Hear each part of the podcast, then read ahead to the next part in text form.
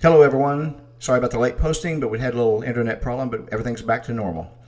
Today, we're going to talk about accountability. All of us are accountable to someone. When we were children, it was our parents. We got jobs, we were accountable to our boss. There is no such thing as a quote, self made man. We had guidance along the way. We're accountable to ourselves too. If we eat crap, it will show in our physical appearance. Don't exercise, prepare to be stiff and overweight. We must take ownership of the personal decisions we have made and continue to make. I encourage you take care of yourself mentally, physically, emotionally, and spiritually. Your life will have less chaos and deeper fulfillment, and that is something to really consider.